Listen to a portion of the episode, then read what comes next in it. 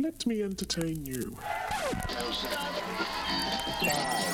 four, three, two, one, zero. All engine running. Liftoff. We have a liftoff. Liftoff, and the clock has started. Roger, zero G, and I feel fine. The podcast series will find it. Sound the lines of musical theatre.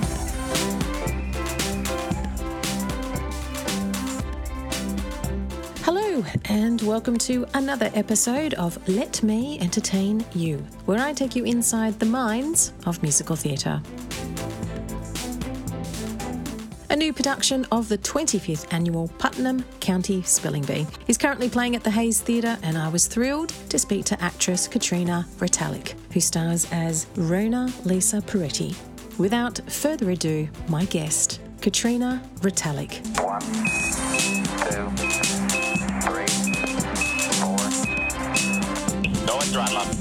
here we are at the Hayes Theatre for the opening of the twenty-fifth annual Putnam County Spelling Bee, and I have with me Katrina Retallick. How are you? Very well. How are you? I'm really good to see you. Yeah, um, yeah. We just had a brief conversation because I followed your work, and I want to say that one of my favourite characters of yours was a long time ago, and I've seen your work obviously since, but yeah. It was um, Dirty Rotten Scoundrels there at the... the uh, yeah, the Theatre Royal. Yeah. Oh, I'm so glad you loved her. I loved her too.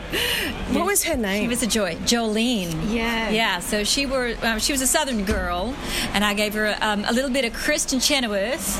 Um, she was a little bit of a, you know, a shot-drinking party girl, um, but I had so much fun in that role. And it was basically just a cameo. So came on, sang one song, did two scenes with Tony Sheldon, Matt Hetherington, and then did a crossword for the rest of the show. That number is still in, like that. Oklahoma? That yeah, that yeah, whole yeah, number yeah. is still ingrained in my mind. The vocal notes that you hit and the amount of energy in that stage. And I have to make a big point about it because Dirty Rotten Scoundrels only was for one tight season at the Theatre Royal. So that's how I remember it. Yeah, yeah. And I trained hard for that. I was skipping. Actually, with my trainer and singing those top notes because uh, it was quite physical. There was a bit of a dance routine with a gun that fell apart on one show. Uh, so yeah, thank you very much for um, your yeah. comments on that. Yeah, it was a lot of fun. I loved that show. It was very dear to me. Yeah, you were great. I've always remembered you, and of course, recently I saw you in Come From Away, which just finished this huge three-year tour. Yeah, yes. Well, I was part of the original Australian company, and so blessed to be involved in that from the outset. Because I think it's one of my favourite shows. It had just so much. It, it, it feels like it's set in a league of its own, really. Yeah. Yeah. Um, so I feel like that was a real blessing to be a part of that company and to have the original direction from Christopher Ashley and the resident director, Danny Goldstein. And we had um, a lot of the actual people come from Newfoundland. And um, the woman that I played, Diane, she and her husband, Nick, who, you know, that is that true story. They came to Australia for our opening night in Melbourne. So it was really beautiful. Beautiful. It was a beautiful time. It was. Yeah, I loved it. And of course, we just uh, the anniversary, the twenty-second anniversary of nine eleven, just sort of hit.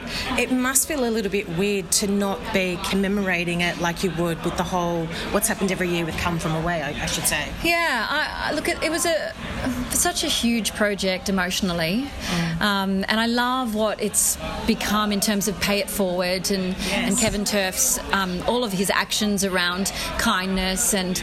Uh, I feel like it's had this beautiful ripple throughout the globe and very much due to this show. Yeah. Um, so, yeah, I was really happy to be a part of all of that. Now, you know, I just do a little quiet nod to myself as the anniversary passes and, uh, you know, it will never be forgotten, of course, no. and it will always be a, um, a huge part of our history, our collective history. But um, if we can... be kind and pay it forward, then something good has, has come. I know I get sad every year when the anniversary turns up because I remember exactly where I was seeing it live at eleven o'clock yeah, at night. So do I. Yeah, yeah. yeah. I, oh, yeah. I just thought this was World War Three. Yeah. Yeah. Um, yeah, it was very... It was a heavy show to do, actually. And... Um, It, it, it's one that you really had to de-roll at the end of the night. You kind of had to leave it in a chair on the stage um, because it could get a bit heavy. I mean, I was fortunate because I had a love story. Yeah. So there was definitely a, a happy ending for my character, which does actually make a difference psychologically as you walk away from the theatre yeah. each night. Yeah. Um, so I feel pretty lucky for that. Um, but it was an honour. It was a privilege and an honour to carry that story. Yeah. Mm. I do love exactly what you did with Diane. And that heart that you showed in that character. there's, a, there's a bus going through because we're on the balcony of the Hayes. Um, and, you know, it's that generous heart and that nature that I think you've brought into this role here at the twenty-fifth Annual Putnam County Spelling Bee. Thank and you. you play Rona. I do, Rona Lisa Peretti. I am, again, very fortunate to be a part of this beautiful show. And our, di- our director, Dash Kruck, has done a beautiful reimagining of it. So in the original, she's a real estate agent and she's quite a snappy, um, kind of a, a quick tongue um, woman. And I and Dash wanted to reimagine it and recast me in a way as a teacher, um, and that the connections between my role and the kids become all that much stronger. Um, so I think that's really brought forward that The, the story of the heart, and, and it has become the heart of the piece as well, which is a really lovely way to present this show, I think, because all of the kids are so quirky and gorgeous, and, and that awkward years, you know, ten, eleven, twelve, thirteen, they're so awkward, they're, everyone's finding their, their way and their identity, and um, and they just happen to be super intelligent kids who love to spell and, you know, might get bullied for that or whatever it is. But to show, I think, an educator in this format is is something that we can relate to, because especially after homeschooling my own kids, I have such a deep appreciation for teachers. My mum's a teacher, my sister's a teacher, so it's definitely been a big part of my life. But um, yeah, she is a... It, it plays out really well, I think, in this show. So I think he's done a great job with the direction and, and taking us in, in that in that way. And so, yeah, it, it works, I think. I interviewed him, uh, Dash, the director, and he was also saying that your character is the step-off piece. And I said to you the other night, I said, your costuming in particular, it's just a little bit of a, a theatrical device, but being that you're just one block of colour between, yes. say, other bold colours or primary colours or the plaids or the stripes. Yes. And I love that because it just, you just emanate. Oh, I emanate. That's nice. Yeah, I mean, this beautiful hot pink, which is everywhere right now, thanks, Bob. Barbie. Yeah. So that was quite easy to find. But yeah, I think that represents just that glow of love mm. that she has for the kids and for the competition. She's a diehard fan of spelling bees, and she is a former winner, champion herself. So I, I, I think it's a it's a beautiful it's a beautiful thing when, when you can see what could be a trivial concern put on stage, and I, I think because the stakes are so low, really, mm. we can all breathe a sigh of relief and just enjoy it. Mm. You know, it's not life and death. It's just a spelling bee. Mm. But I think when everyone invests so much in it, that's a gorgeous thing just from the outset. That's a really gorgeous thing because we really care. We really want it to work. Do you... Do you think, did, like, did you do much backstory to Rona? Because obviously it's changed. She's not the, she's she's a teacher in this position in, yes. or in this production. Yes.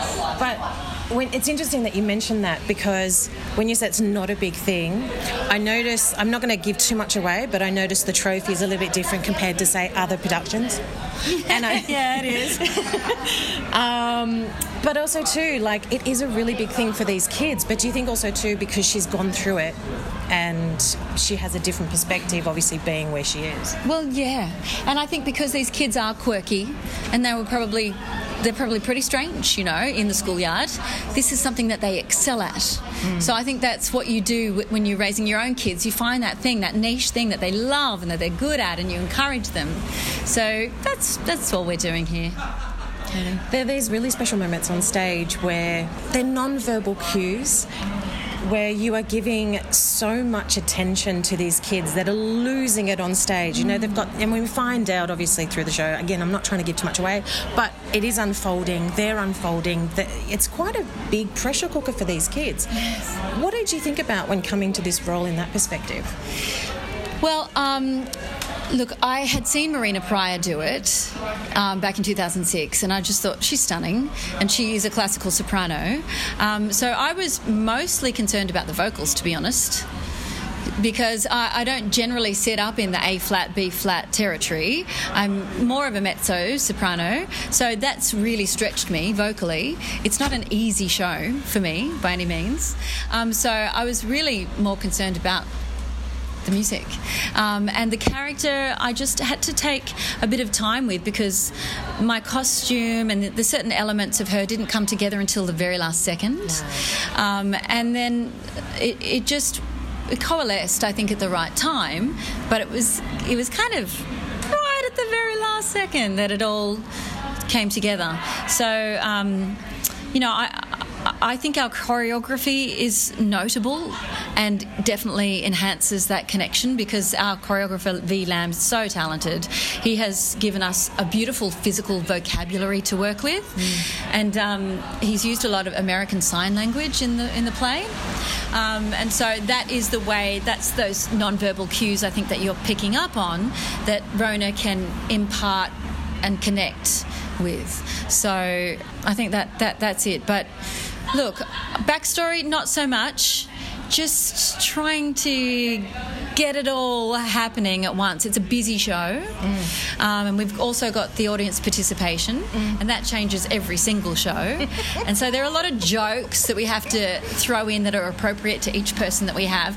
I had a great time writing a lot of those jokes, so it's like a lot of original material. Um, and there is a freedom in there to improvise and to play with new jokes from night to night. So, you know, there's a lot going on. It might look simple, but it's not. It's really not. No, it's really not. Yeah. I can't believe you're worried about your voice. Are you kidding me? Oh, well, that's the singer's thing. We always worry about our voice, don't we? yeah, yeah. Um, it's just par for the course, I think, when you're doing something challenging. And you just want to bring your very best self every single show. So, yeah, I mean, I'm in the shower at seven a.m. warming up. Mm. It's, it's something that it's just a continual thing. I will be sirening pretty much all day, which is just this little thing that we do. Neurotic singers, that's what we do. But um, I, I am feeling much more comfortable now, and I can just enjoy it. Mm. And, and the music is really fun. It's I think they're great songs. Um, so and she gets lots of moments. They're called Rona moments, Rona one, two, three, where she comes out and she just kind of everything freezes on stage, and she shares a little bit about what she loves about the Spelling Bee. So look, I appreciate this role so much. I, I'm really grateful for it, and I just want to do it justice, you know. Yeah. Do you think she's been doing it for years? Oh, yeah. Well, this is her ninth consecutive year as the host. So, yes, she um, she's. This is something she looks forward to every year. It's the highlight of her calendar. And what I really love about this show is that it's also an incredible ensemble piece. Yes, it is, absolutely. And it showcases these twenty-somethings, these amazing performers, as they're playing the children, but they're all young adults, of course. And each and every one of them is so talented, and I have this great position where I can sit back and just watch their party piece, basically. I love it. Every show, they bring it. It's so detailed. It's so well performed. Um, so, yeah, it's been a real privilege to perform with these kids. They're not kids, but they're, they're young performers. And um, so that's it, it is. I love an ensemble piece. That's my favourite type of theatre. Well, I've had an absolute pleasure watching this show. It's a whole lot of fun. And, of course, I'm really glad that I got to speak to you. We'd just like to extend an invitation to the people of Sydney to come and spell with us at the Bee. Katrina Retallick, it was an absolute pleasure to talk to you. Congratulations again on the twenty-fifth Annual Putnam County Spelling Bee here at the Hayes Theatre. Now, I know this show goes to the fourth of October, and I can't wait to see what you do next. Yeah, we'll see. Thanks so much for the chat. This has been Let Me Entertain You, inside the minds of musical theatre. Thanks for listening. Please like, subscribe and tell your friends. But most importantly, go and see a show. Tranquility Base here. The Eagle has landed.